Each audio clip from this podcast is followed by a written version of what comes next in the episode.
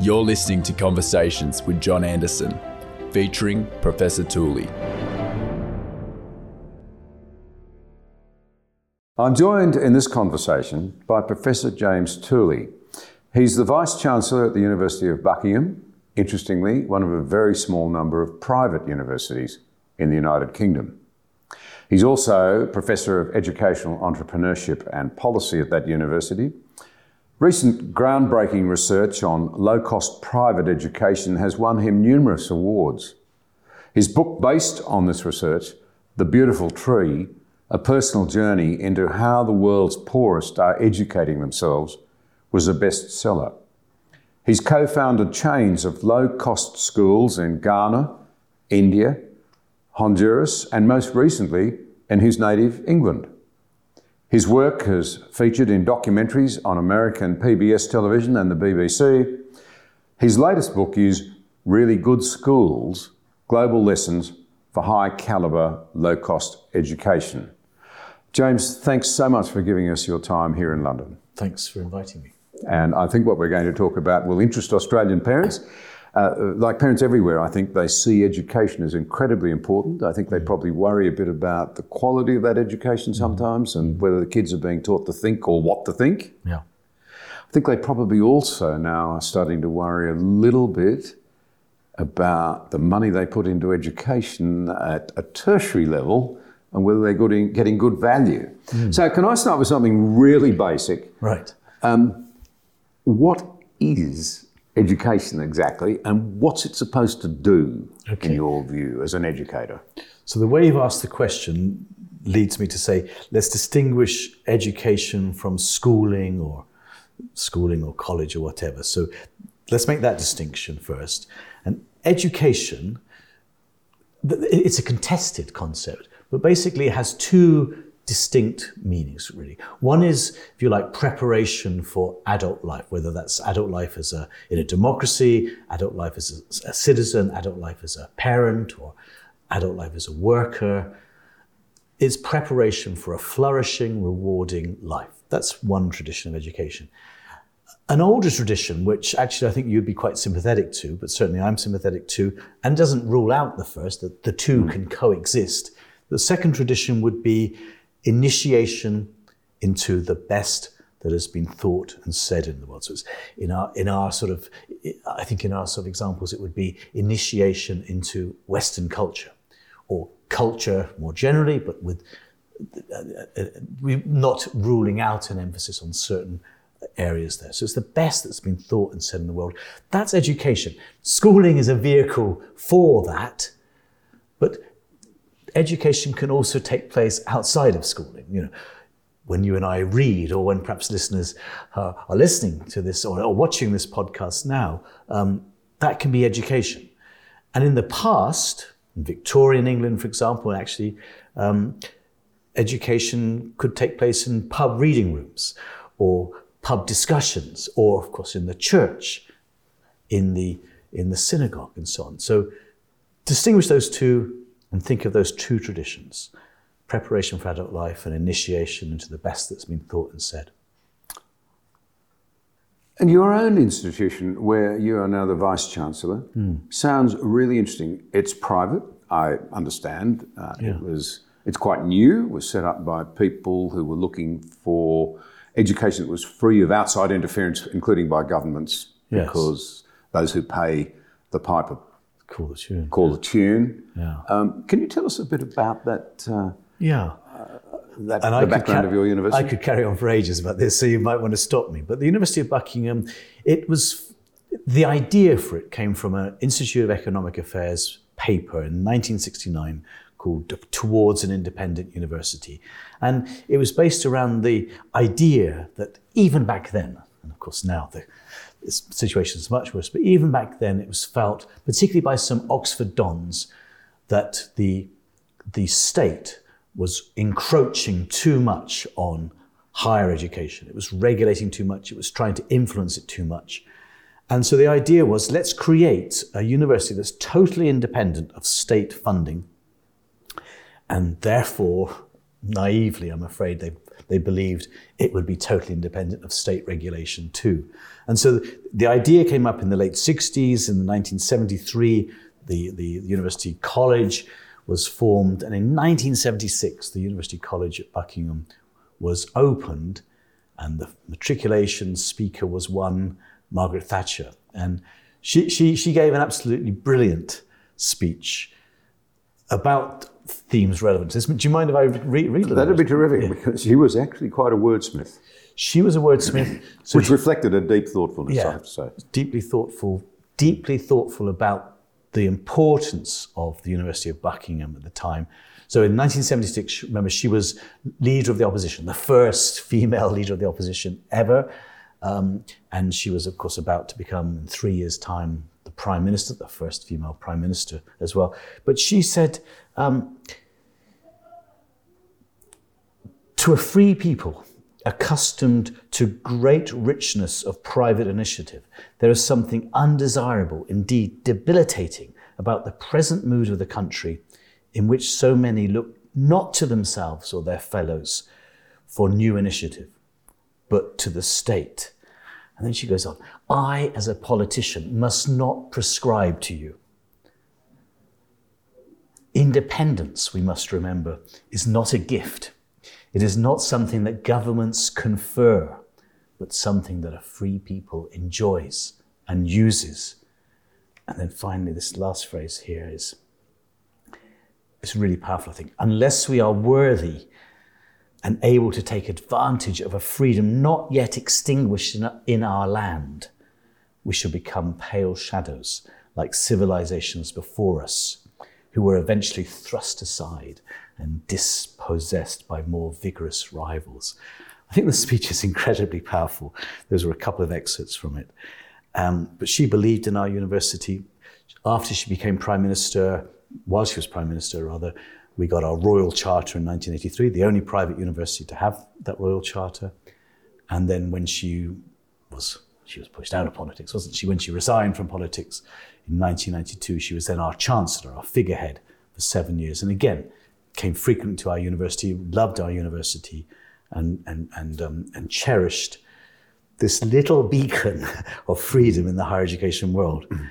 And that beacon I'm trying to keep alive. I've been in the role of Vice Chancellor one and a half years now. Um, it's hard keeping this alive in the current climate, but I'm trying to keep that beacon for freedom alive, the beacon for celebrating you know, the, the best that's thought and been thought and said in our culture. Um, and yeah, so that, that's the University of Buckingham. It's a small university, small private, but with a great tradition. And I'm trying to create a Margaret Thatcher chair for freedom, democracy, and the rule of law, I'm going to call it, um, to keep those traditions, the traditions that I just read to you, really alive.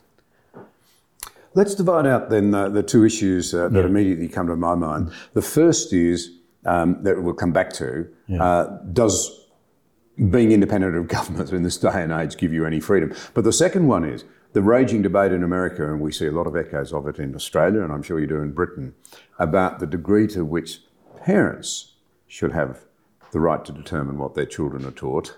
Yeah. And the state intervening.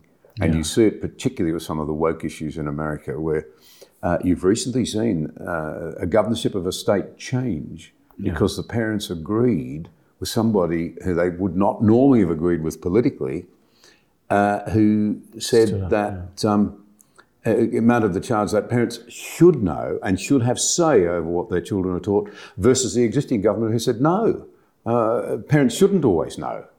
Yeah. It's extraordinary, isn't it? You know, it is to me. Yeah, yeah. And we'll look at that's the second part of it. Um, actually, um, when the state first intervened in education in this country, it, it, did a little bit from 1833 onwards, but primarily it intervened from 1870 onwards. And there were numerous, there, there, was, there were surveys, but there was a very powerful survey called the Newcastle Commission Report, named after Lord Newcastle. It was published in 1861, I think did the survey in 1858, and it found that the vast majority of children were in school, um, 95% or something like that, um, for I think it's about six years, 5.7 years. And some of these, uh, uh, a lot of these parents were, of course, sending their children to um, church schools. A lot of the very poor were in the ragged, the philanthropic, philanthropic schools. Lord Shaftesbury's work, I think. Exactly. But there was also this category of for-profit schools. That was a Right. category that was there. And those were sort of low-cost private schools set up as initiatives. But why I mentioned this in this context was the commissioners, you know, the good and the great of Victorian England, and I'm sure they were good and great and well-meaning, they couldn't understand why parents were sending their children to these for-profit schools rather than the church schools and so on. And they, they wrote disparagingly about these poor parents who know nothing. They want to be in control. They want accountability. They want their children to be learning the things that will get them work, not the things they can learn in Sunday school. And they're going to Sunday school anyway, or going to church. And it was, it's, it's, I, I, I wish I had the quotes for you, but they're very, it's very interesting the way these good and the great didn't understand, even back in 1870, 1860, why poor parents would want control. And fast forward to what you've just said now, it's a disgrace.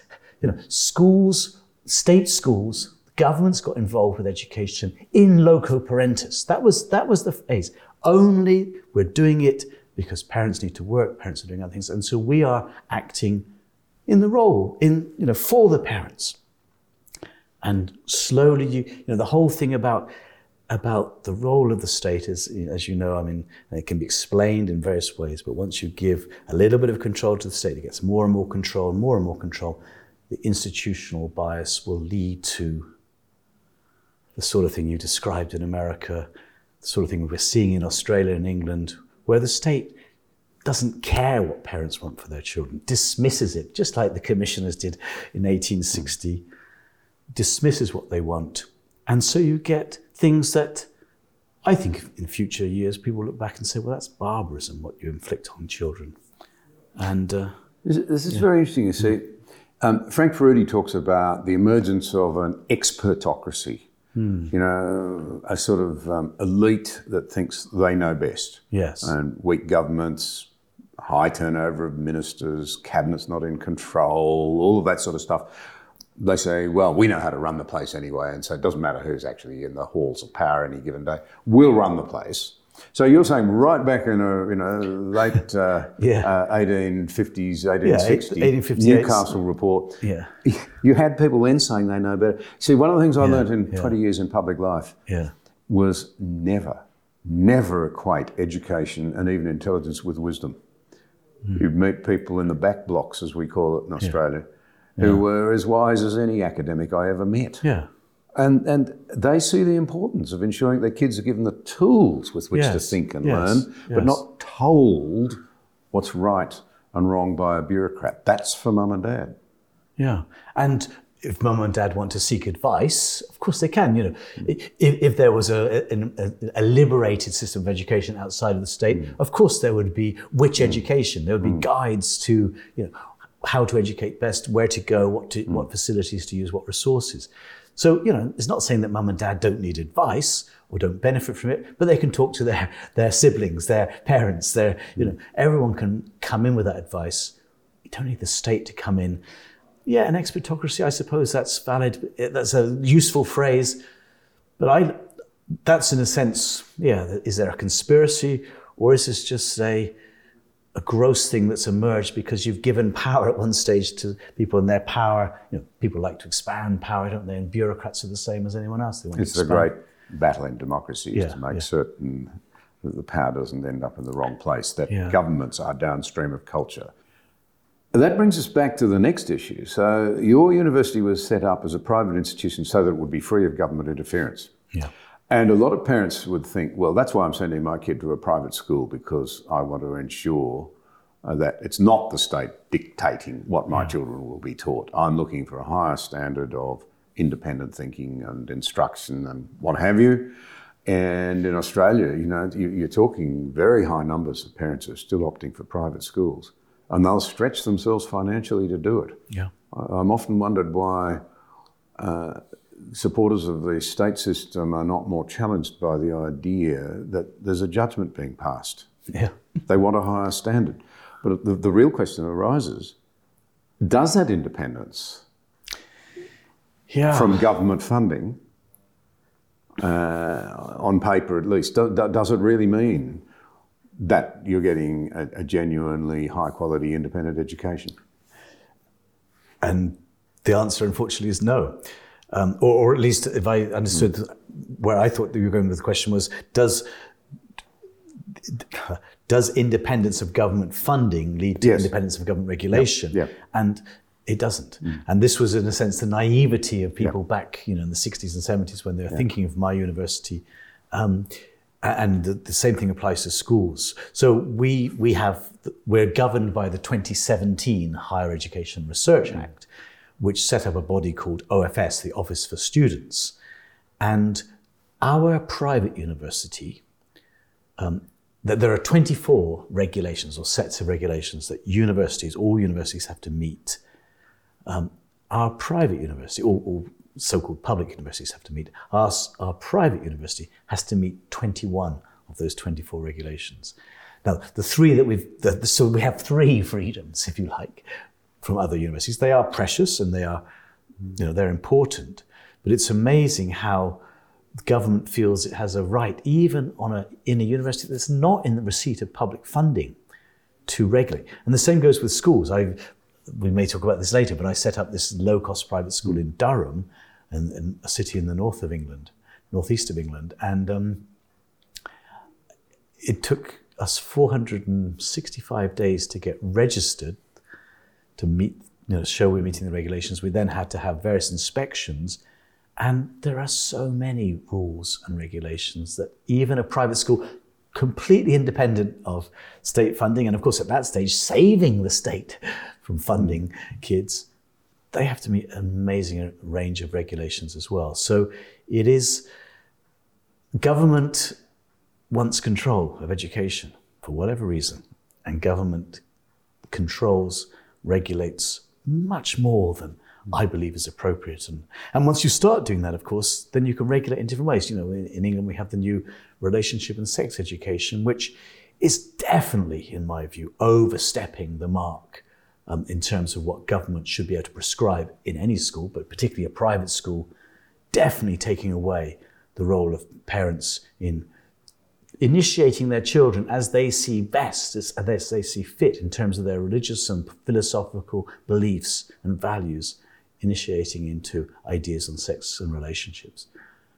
Overstepping the mark, but once you allow government to, it's going to carry on overstepping the mark, but even in private schools. Yeah. To tease this out a little bit more, hmm.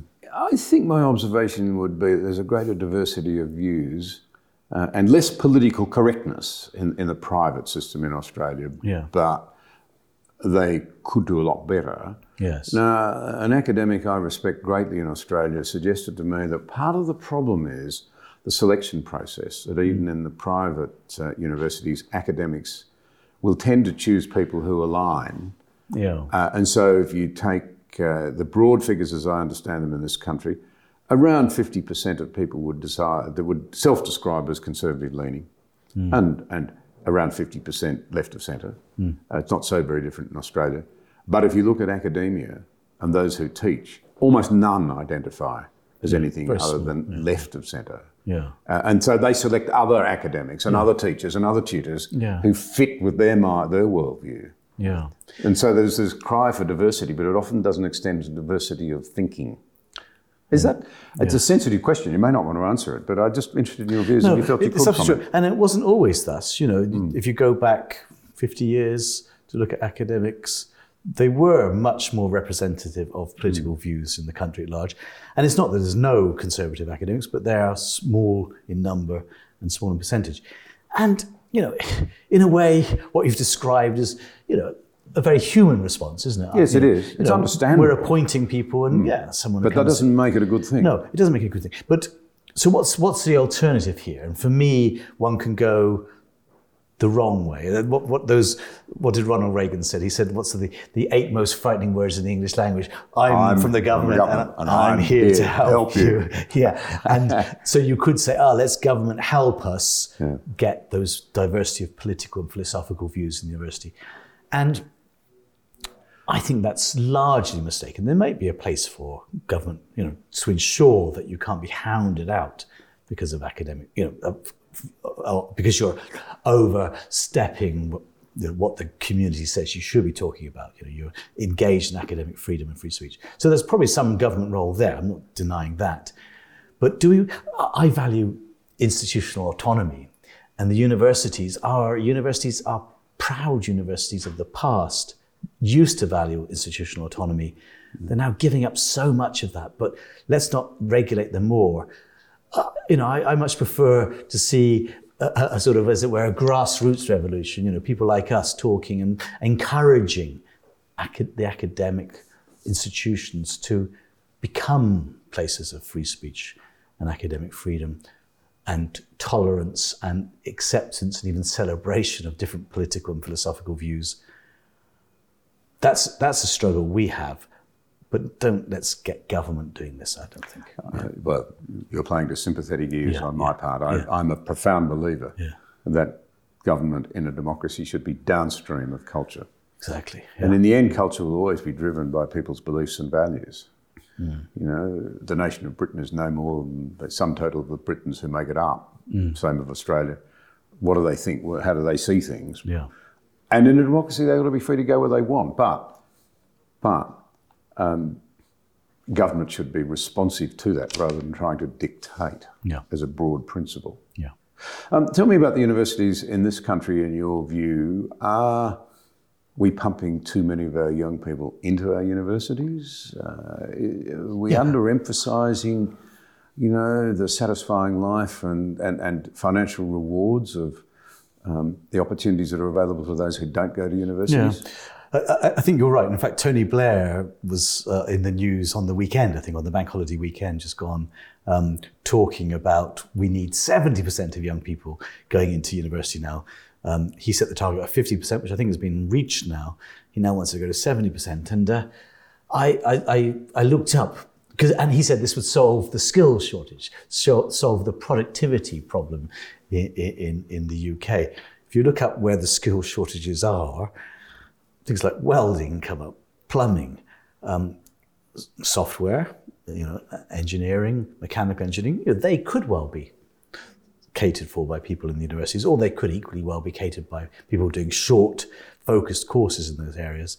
But a lot of where the skill shortages are not things that will be produced by uh, universities um, doing courses that have questionable purchase in the future. Now, I'm not against people pursuing courses for the sake of the love of the subject. You know, it's great that people want to study philosophy and history and um, for the love of the subject, and they can use it elsewhere in, in, in their future lives, but they are enriched by it. But there's a lot of courses where people are thrown inferior content, inferior substance and don't really benefit from it, in my view, and gain lots of negative things like negative work habits, negative views on our culture and our civilization. So these things happen. But yeah, I, I, I think go with where, where you are. University is great. I'm a vice chancellor. Of course, I want to encourage people to come to university, and we do great courses: law, you know, business, humanities, social science, medicine. All these things are wonderful to attract people to, if it's right for you. But if you are really practical and think, actually, I want to be an electrician or a plumber or a welder, my guess is you're going to be much more successful if you follow that route, become an apprentice, create a small business, which can grow into a bigger business, than if you go the university route where you might end up with a pretty inferior degree from a not so great university and at best become a pretty unfulfilled, dissatisfied middle manager. Um, so, you know, I, I think the answer is yes, we are we are pushing people, too many people into university. There are many ways of becoming fulfilled and prosperous and, uh, and flourishing human beings. You touched on something there, which is the passing on of ideology. It often seems, I think, to the person in the street, that our universities are encouraging their students, particularly in the humanities, but not only in the humanities, mm. towards even antipathy, even towards our own culture our own heritage.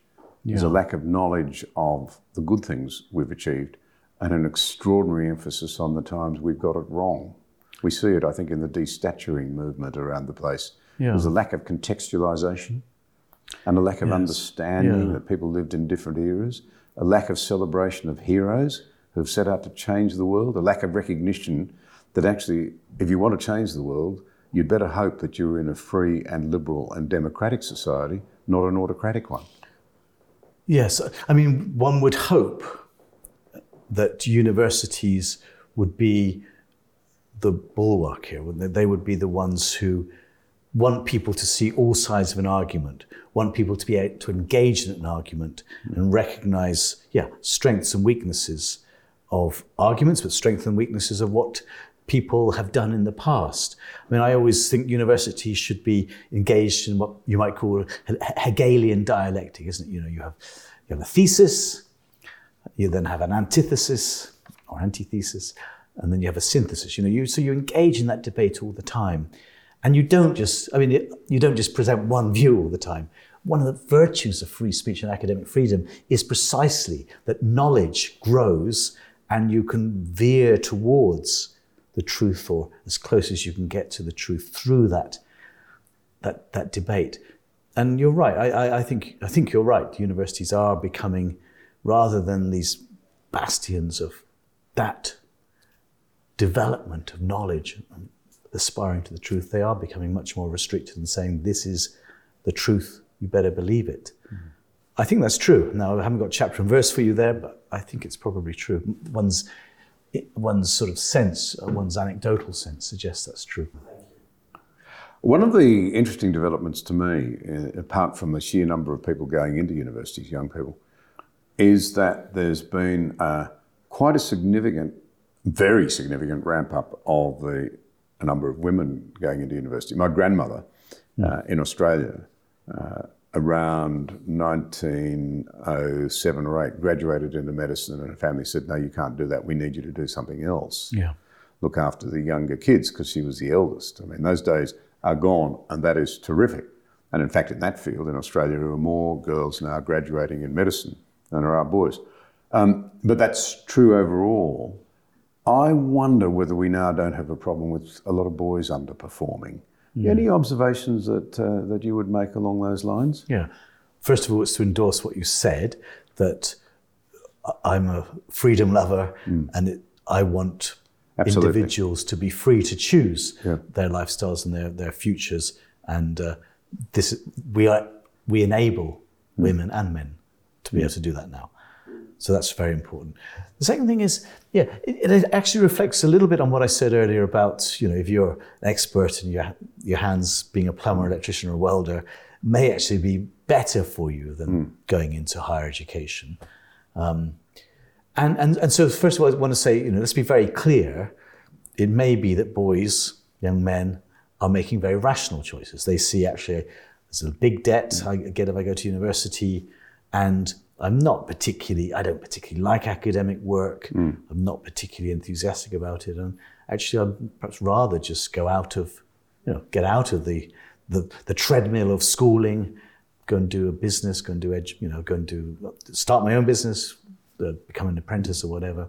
So there could be a very rational explanation here. So it may not be without further, you know, uh, unpicking of this. It may not be a problem, or it may only be partially a problem for some young men. But that, that said, I think um, certainly there there are certain that there is a problem with particular groups of young men just getting out of schooling altogether. I was there talking about perhaps going into higher education. You know, maybe men making not making that decision is a good thing for some. Dropping out of schooling altogether before you become literate and numerate and functionally illiterate and functionally numerate, that's another issue, isn't it? And and maybe there's a problem with low expectations of certain groups of boys, and it's particularly white working class boys are a big problem now. Yeah. White working Massive class, problem in America. yeah, massive problem. Millions, literally. Uh, yeah. We know from the research, just dropping out. Yeah, and maybe, you know, maybe we, we shouldn't wash our hands of this and say, fine, it's okay. We should actually say, why, what's happening here? Maybe it, it, the feminists in the 1970s, when I was growing up, they were all about make girl-friendly schooling, you know, making schools girl-friendly. There's a book by that title, I think, Girl-Friendly Schooling, I remember very well. Maybe we've made them too girl-friendly. and maybe we want to think about how we make some aspects boy friendly. That there are differences. There are differences in the way they learn. Yeah, um, and on, this is on average, and of course you can find you know, individuals, boys who behave more like the girl average, and vice versa. But you know, exams are one sort of thing. Boys, or the, the boy average, um, typically likes that high pressure, and you know, all uh, you know, summative exam at the end of things where there's so much pressure you've got to do really well and get and focus on that time, and you can be a bit relaxed the rest of the time the average girl, you know, the, the, the data shows don't like that high stress, high value exam at the end, but prefer, you know, shorter nuggets, shorter, um, you know, continuous assessment and so on. And maybe, to be fair, you've got to have both systems, maybe the choice between both systems. Um, so, so, you know, I think there could be a problem, but let's not mm. jump to conclusions before we examine, you know, it, it problem in all its nuance. Now let's change gears and come mm. to something that uh, you're very passionate about and yes. you're widely recognised for having been extremely effective at, and that's the whole question of um, affordable non-state schooling. How, what what's really driven your your interest? And you've you've gone to some pretty dangerous places to see what's actually happening with children's education in developing countries. You've yeah. been into war-torn uh, countries, developing countries, mm. inhospitable places. Yeah. Uh, and you spend a lot of time looking at these inexpensive private schools. Yeah. We know great progress is being made. We're so into self flagellation in our societies now that we sometimes fail to recognise the good we've been able to do. Yeah. What yes. drove your interest? Yeah. So um, you're right. I've been to some of the most dangerous places in, on, on this planet. Um, South Sudan in the Civil War, um, Honduras in the middle of gang warfare, Sierra Leone, Liberia, parts of Nigeria are pretty dangerous. Um, I often felt like Daniel in the lion's den, that I was committed to doing this work and I never, I never felt at risk. And there were often times when I could have been at risk, um, but in the end, was okay. There's a little story from Honduras. I don't know if this is relevant, but I was going into some of these very poor, um, what would you call them anyway, favelas, I guess you call them in Honduras. And this one was part of the, is it Gang 18 or Gang 3 territory, and signified by the tennis shoes are thrown over all the wires. Yeah. And I drove in with my companion who showed me around Pedro. And I was in an old car. I shut the door and I thought, oh no, I've shut the car key inside. You know? locked, and you know, it's an old car, so I couldn't yeah. get in. You know, he said, "Don't worry." He called over one of the gang members who came and broke into my car in about five minutes and gave me the key. So I thought, well, actually, they could have done that any day. Yeah. So clearly, something's going on. And then we went and, and in this community centre, I was with all the mothers there, and we were celebrating the future opening of a school there, a low-cost private school, which we can talk about in a second. But um, and then Pedro took a photograph, and when he, he sent it to me, he pictured, he said, Did you see the guy behind you? And it's one of the, it's a gang member doing all this sort of complicated signals with his hand. And I, I get, so the gangs knew I, I was there, but I guess these signals didn't mean, well, they meant nice things about Professor Tooley, not nasty things. So that, that was, that was so complex. But these low cost private schools, I discovered them and I use that word advice, I discovered them, as it were, for myself, but also for the West in India 20 odd years ago. And no one had described this phenomenon before. That, you know, when you think of the poor, they must be going to government schools or they must be going to, uh, well, government schools or, or out of school. And my work discovered that actually uh, these kids were not out of school typically. They were in school, they were in low cost private schools. And these schools were set up by typically by, by entrepreneurs in the communities, used by the very poor, affordable by the very poor, outperforming the government schools, and doing so you know, in, a, in a scalable, sustainable fashion. So this was a huge revelation to me. I mean, I, I was so excited about this. I almost, almost felt it was like an epiphany for me. I had this moment where I'd become, for various reasons, I, my PhD was about private education. I'd had experience as a young man as a teacher in Zimbabwe in my 20s. And somehow I was bringing all those things together and realizing that actually my concern for the poor, you know, if you're concerned with private education, well, that's about the rich. My concern for the poor I was able to see that I was able to move forward with private education for them. And since then, I've discovered this phenomenon across the developing world, gone to some, and, and I actually wanted to go to the most difficult places because people would say, Oh, you found this phenomenon in Ghana, Lagos, Nigeria, Kenya, India. Those are not difficult places. I had you know, headline saying how the world's poorest are educating themselves. Those are not the world's poorest. So I went looking for the world's poorest in South Sudan, Sierra Leone, Liberia, and was able to show the same phenomenon there. The majority of kids in private schools outperforming those left behind in the government schools. And, re- and, and, and most relevant to our discussion, our earlier discussion, this was showing, again, or questioning, why do you need the state involved in education? If the world's poorest are eschewing state education, if they are unwilling to in acquiesce in the mediocrity of state education, then that brings into question, surely, why you need the state involved in education at all. And so that is sort of almost like a circle back to where we were before, questioning the role of the state in education. You don't need it. You don't need it for the poorest people on the planet. Well, that sets up plenty of questions, I've got to yeah. say, in my mind. Yeah. Uh, firstly, let's have some numbers. Uh, I understand from your research, 70 to 80% of urban poor children in sub Saharan Africa yeah. and South Asia go to private school. Exactly. 70 to 80%. Yeah. And it's also estimated that there's 450,000 of these schools in India. Mm-hmm and 14,000 in uh, Lagos um, yeah. and Nigeria. Yeah, Lagos State alone. Yeah, uh, yeah, yeah state, Lagos. State alone. Yeah, sorry. In other words, they're everywhere. Yeah, yeah. Um, so, and, and uh, well, I guess the answer to the question is why are parents choosing them? It's because they get better outcomes. Yes. But how does an entrepreneur in these really poor areas make this work from an economic point of view, James. Yeah, I mean, yeah. they're poor areas. By definition, they haven't got much money. The parents, like parents everywhere, will make big sacrifices yeah. to get their kids into these schools. And then presumably those entrepreneurs actually have to be able to evidence that you bring my kid here, your kid here, I'll outperform. I'll yes. give you a better product than you'll get yeah. in the. Yeah. So, so critics of this, you know, and those sort of mm. critics of this work would tend to be those critics of everything we've talked about earlier, you know, in terms of mm. our ambition for universities and so on. But critics of this sort of work say, well, parents are being hoodwinked. Okay, they think private is better, so they'll they'll you know they scrimp and save, and they'll be hood, hoodwinked by unscrupulous mm. business people.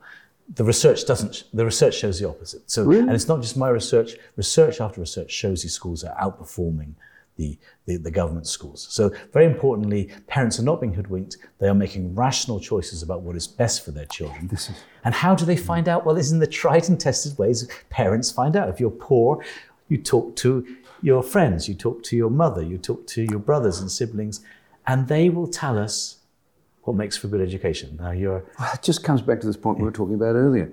So often, the expertocracy or the yeah, elites, yeah, whatever you yeah, want to talk about it, is so patronizing that they assume uh, that somehow or other they know best and mistake this great essential that I think I learned in all my years in public life, which is that learning is not necessarily acquainted with wisdom. Yeah. If that makes sense. Yeah, no, it makes sense. And but the fundamental point is there, you know. So so many experts now. The, now we're talking about experts in the development yeah. industry, if you like. Um, they come along and they accuse me and you know people who are doing this sort of work. You know, you're you're first of all pretending that parents are better served, but you are you are undermining the public system yeah. by allowing the majority of parents in urban areas to go into these schools. And I would say to any one of these um, these experts, you look a parent in the eye, a poor parent who's nothing, very little, who's got one chance for their little Johnny or little Susan to go to school, and you tell them you can't go to the private school, then you, you're making the wrong choice. And actually, you've got to go to this school, which you've already rejected. you've rejected that mm. government school, that public school. You're going over here because you realize it's better for you, and all the evidence shows it's better. Um, so it's an extraordinary revolution, but ties into what we're saying about parents knowing best, parents wanting accountability. Why are these schools better? because they're accountable to the parents. The schools know, you know, they, they, they run on tight budgets. I've run a few of these schools. I know how tight their budgets are. Um, that if two or three parents take their children out, the school's non-viable as a business. So instead of waiting for those parents to take their children out, you make sure that the parents are satisfied with what you're delivering high quality, typically academic education, knowledge based education, and uh, you, you make sure that's provided so that you don't lose your business, you don't go out of business. So, what motivates the people who set these schools up? Is it profit? Is it philanthropy? Is it compassion? Is it a mixture of all three? Or do you Yeah, get some it's- who do it for profit, some who Yeah. do it out of compassion? Yeah. What, what drives them? So, so, so it's a mixture of all those, but typically, so, so here's the figures from the slums of Monrovia in Liberia 61% are what you might call for profit schools. A- Actually, in fact, this is not typical, this is just figures from Liberia. Uh, 61% um, for profit, and the other 39% a mixture of church, uh, church, community philanthropy, and mosque. Okay. And why it's not typical is typically that 60% figure is slightly higher in other places. You know, there are fewer church, mosque, or whatever schools. But but they're for profit. But let's let's distinguish. Be careful of that term. What it means is, if I'm an entrepreneur in a poor area, I can set up a school, and I will be able to provide for my family.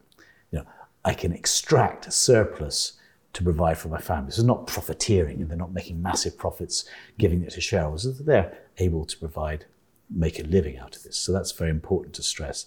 And what sort of people do it? Uh, You know, you might. I, I- see three different groups. So often you have a mum who will um, she will be quite more educated herself, will see the value of school, and so she starts a little kindergarten for. You know, she's got three kids herself. She tells the neighbour, "Bring your kids in." She's got a dozen kids. Starts a kindergarten, and then when the kids are ready to go to grade one, the other mums or dads say.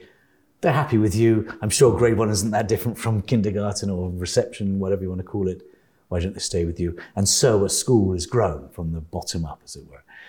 Another o- typical way a school might start is from the top down, where the kids are getting ready for the national exams and they, they're in a cramming class, they're in a sort of class where you know, they get primed for the exams, and the kids will tell the teacher, well, look, we're, we're learning more from you than we are at school. Why don't we come with you full time? And so a school has grown from the top down. But there are people now who see, ah, schools are a successful way to create a small business you know, that I can run, provide for my family. So there are people now just come in because they see it as a, as a possible option in, in poor areas. To come back to my own country, where more than one in three children are now educated in the private sector in Australia, more than one in three. Yeah. Um, uh, they do, most of those private sectors, depending on the schools, uh, they do get some government funding. Yes. No. Uh, one argument would be that yes, they get some government funding, but it's still saving the taxpayer a lot of money Yeah. because the bulk of the contribution of the, the cost of those schools comes from the parents. Um, but the other argument that's run all the time that's very interesting, I'd ex- be interested in your views on, because I'm sure you hear echoes of this everywhere in the world, is oh, well, yes, that's because the public sector's underfunded. If you just pump more money in, you'll get the results you're Yeah. looking for and you can close all these terrible private schools. Yeah. And that's sometimes driven by ideology. We want them in the state system Yeah. to make sure that they're brought up politically correctly. Yes, I mean, I think that's probably a reason. You know, again, it's quite hard to prove that, but it does look like, you know, if kids are in a state system, they are much easier to control than if they're in a anarchic, libertarian, private sector. I don't want to sound anti-state school. I'm not. No, I'm seriously not. Understood. They have an incredibly important role to play. Yeah. Uh, but I just think some of the arguments around them Yes. are wrong. Yeah, but but on, on that resource thing, so forget what I've been doing in Africa, South Asia, and so on, Central America. C- come to England. So I've I've set up. So inspired by my work overseas, people would say, why doesn't such a thing happen in England mm-hmm. or America or Australia? When I've given talks in all three places and three places, and people have said, why isn't it happening? And so a few years back, I set up a low-cost private school in the northeast of England, city of Durham. And our, our fees are £3,000 a year, which is roughly one half of the per capita funding in the state primary schools. One half. There's about 6,000 Yeah. funding in the state primary school per child. per child. What age? Because in Australia So- it would so vary this- between primary and secondary. Yeah, so this this is this is you know from four to 11, 12, that sort of age, um, and um, How do you do it? we, we can do it. And, and the point I'm trying to make is, uh, so our school has been classified by the state inspector as a good, you know, which is a high flying school, satisfied the inspectors, loved by parents, brilliant testimonials from the parents, some of whom are incidentally state school teachers.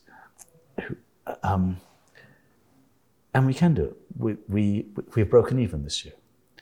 And I, I wanted, to, in a way- to prove this philosophical point. I wasn't interested in making money. And perhaps to make money, you'd need the fees slightly higher. But nonetheless, for half of what per capita funding in the state sector, you can deliver a high quality education. So, I mean, that's just one example, but I think it's pretty So you're packing far too many kids into a classroom. 20. So very low. Yeah. You're not cheating on that front. You're not seeing that front. We have, You've got the teachers on starvation wages. They're paid pretty good wages. Yeah. And certainly there's no shortage of teachers want to come. They're operating in a slum. No. Um, I'm ever built, you know, It- no, it's, it's, it's, building. it's actually a very nice building, and Right. if it was substandard, the inspectors would have closed it ages ago. Yeah. So, you know, in a sense, this is this is the business model we're talking about, but it's possible to do. And, and I mean, a simple rule of I mean, you can you can do it in your head. Twenty teacher, twenty students times three thousand pounds is sixty thousand pounds per class. The teacher's on thirty thousand pounds, it's thirty thousand pounds left for the rest of you know, resourcing and there's, as it were, the amount that goes into running the school, and that is enough to break even. and you've got class. people very keen to get their children into it. So you've got Yeah. the numbers you need. Yeah, it's a very small school, but we do have a waiting list now.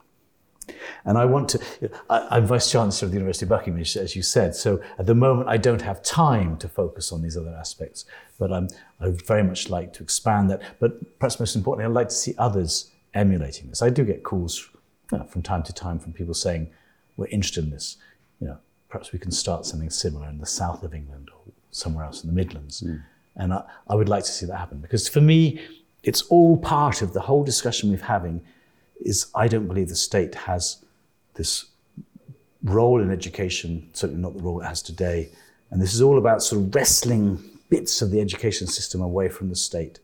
And low cost private schools, which do uh, uh, uh, you know, extend the private education sector away from just the elite, they, you know, the middle classes, the lower middle classes, can access this education. That to me seems to be the right way forward to show alternatives to the state. When we were in government in Australia, we introduced a funding package known as the New Schools Policy. Yeah. So what we took was weighted average indexes of parents based on postcode areas and the Australian Bureau of Statistic numbers to get a handle on, on what parents could afford to pay in any given area and then funded the school on that basis, um, yeah. which actually created a lot more choice in education. Yes. Yes. Education. Yes. it's a very important word. It was an interesting model. yeah. Yes. Now, now, you would, in many ways, I think, describe yourself as a classic liberal. And what I'm driving at is that choice is very important. And I think, I don't want to put words in your mouth, you would see a strong sort of civic element to a community being, if you like, um, um, you know, one in which you've got strong institutions which mediate between the individual and the state. You know, it's schools, it's Churches, families, it's religious- churches, it's sporting clubs, it's volunteer organisations, Even pubs. even pubs. Yeah. Yeah. Um, and these sort of understandings are breaking down. But it seems uh, where I join with you on that is that I think that's an important role in checking the reach and the pervasiveness of government. Yeah. A strong civil society will neither want nor long tolerate big government interference. Yeah. Yeah, that's part of what drives you, I take it. And as a subset of that.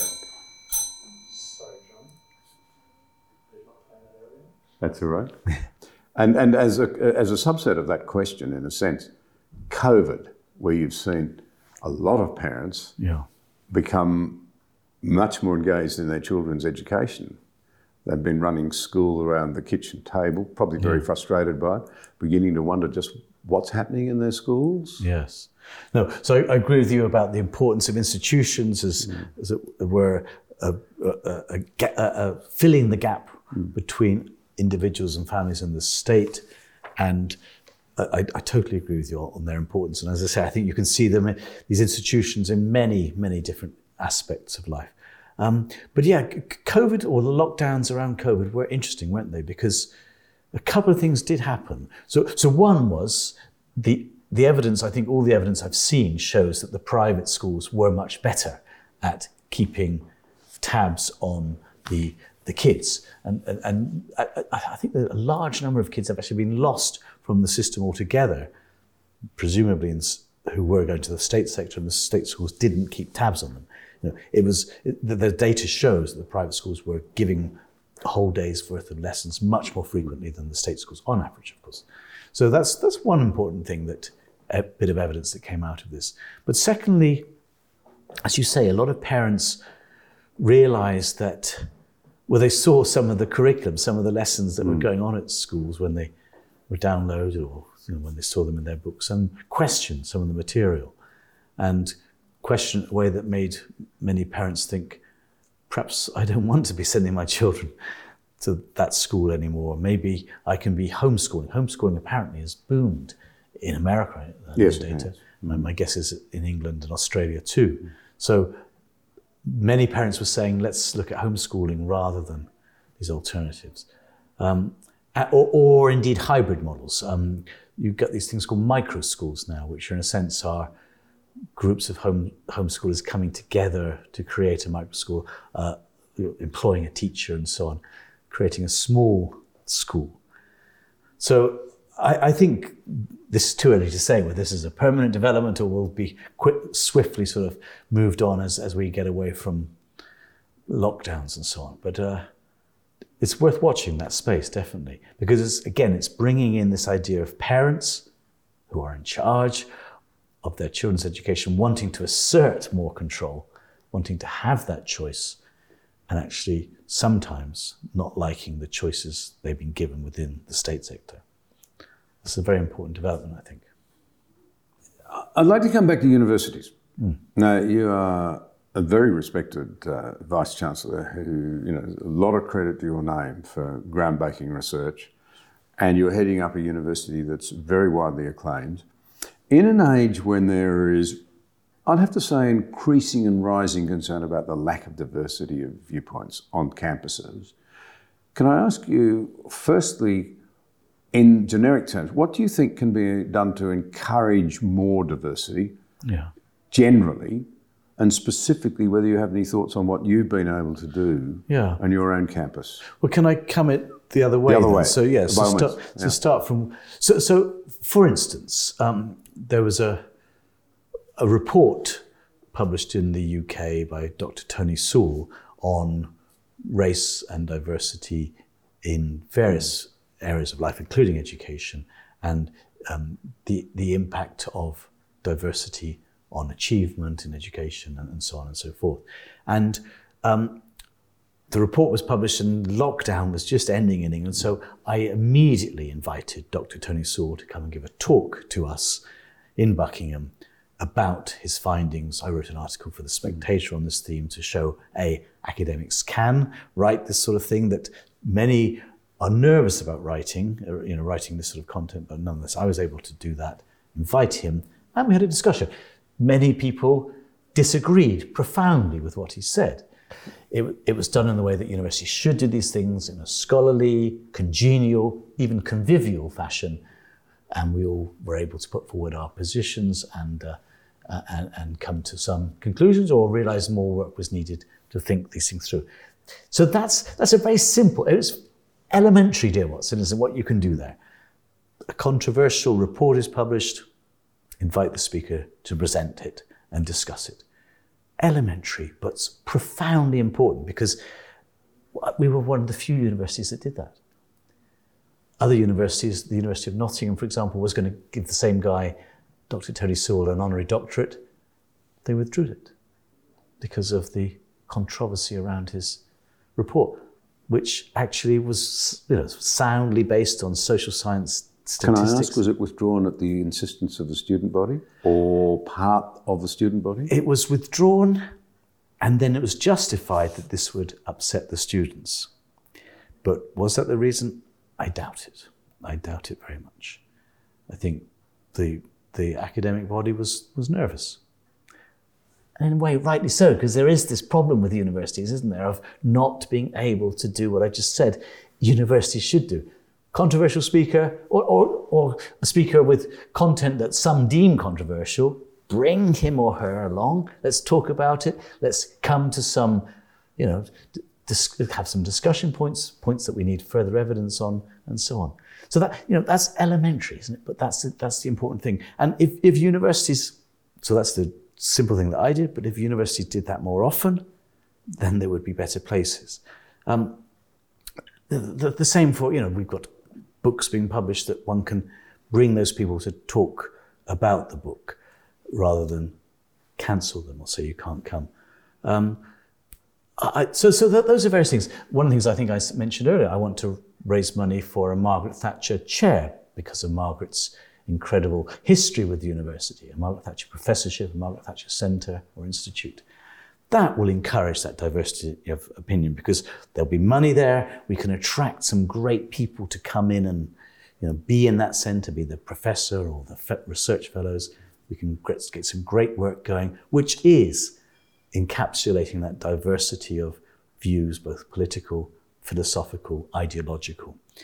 But that said, at my university, we have a centre for Cuban studies. We have a centre for UN studies. We, so we're not, it's not as if we're pushing out, as it were, things that are more traditional in British universities, more perhaps what you might call left of centre. Um, so you, you want to encourage both. And, and my, my aim, I, I really don't understand it, John, when people say, well, we can't have that person, you know, he'll offend us. See, as a matter of logic, it seems to me that what's overlooked is that if you've got any more than three or four people around a dinner table, for example, hmm. someone is going to feel a bit offended by the conversation, no matter what. By the time you've got 20, you've got no chance of not offending people. By the time you've got several thousand people on a university campus, someone is always going to be offended. Yeah. I don't like being offended. But I have to say that I've learnt a great deal occasionally in my life from having my ideas very bluntly challenged. Yeah. And my initial reaction was been one of disbelief, pain, Yeah. anger. Don't we have to go through those experiences Yeah. if we're to build up the character, the resilience, the, Yeah. find some common ground with other people? Yeah, I, I, I think you're right. I think it's, it's part of growing up, isn't it? Recognizing that you're not always right, that actually sometimes you could be very, very wrong. Uh, sometimes, or sometimes your argument just will benefit from a little bit of nuance. Somewhere else, you might have a debate with someone who, in a sense, that, that phrase moves the Overton window of your ideas further. You don't agree with that person, but you can see, ah, yes, I can concede that point that he or she was making is valid. So your own views shift slightly one way or the other.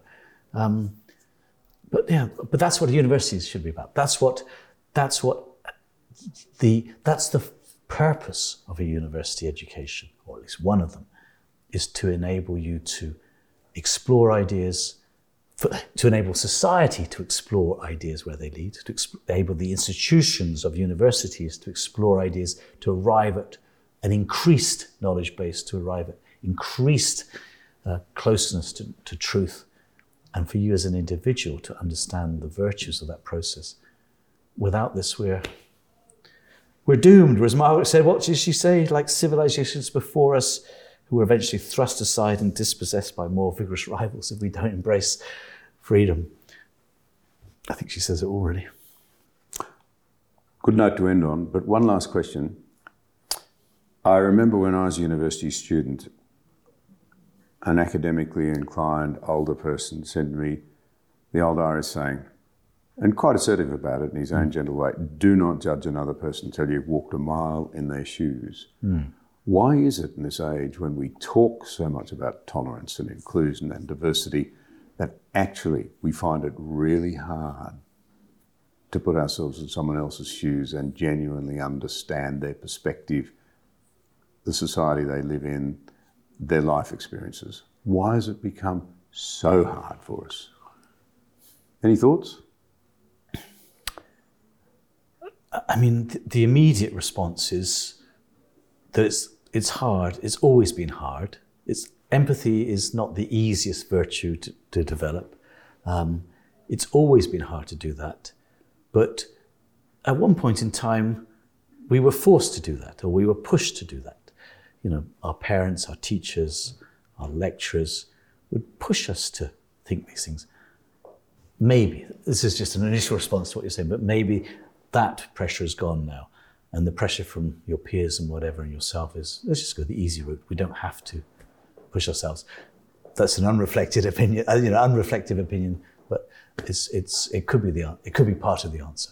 Yeah. I'll tell you why I think it's important. Yeah. I think in the West, as we watch what's happening in Russia today, Yeah. and when we look at what China's doing and what the Prime Minister in Australia calls the emergence of an arc of autocracy, we need to actually understand why. It's no use just saying they're offensive. Why other people think differently? Yeah. What ideologies are driving them? Can we get inside them well enough to actually understand them? Mm. Why do 80% of people apparently in Russia support what Mr. Putin is doing when we mm. so vehemently reject it? Yeah. Uh, and I think in past ages, I remember my lecturers at university being quite insistent that we try and contextualise, try and understand Yeah. what was really happening. Then you're better able not only to grapple with it, but to treat with respect those who have a different view. Yeah. I think that's what I was trying to grapple with in, in my answer. Yeah. Well, you're about to do some, publish some more work. I'm rather hoping we might be able to talk about it. Is there anything you want to say about that uh, coming work, or is it under wraps until it appears? It, I've got a working title. It's called Forbidden. Yeah. Um, it's about education, and uh, yes, I'd love to talk about it. It- I, I- I'm so busy as vice chancellor, I don't have any time to read books, let alone write books. But uh, hopefully, in a year or two, or perhaps even sooner. Yeah. Thank you very much for giving us so generously of your time. No, thank you for inviting me. It's been a great pleasure. You've been listening to Conversations with John Anderson. For more content, visit johnanderson.net.au.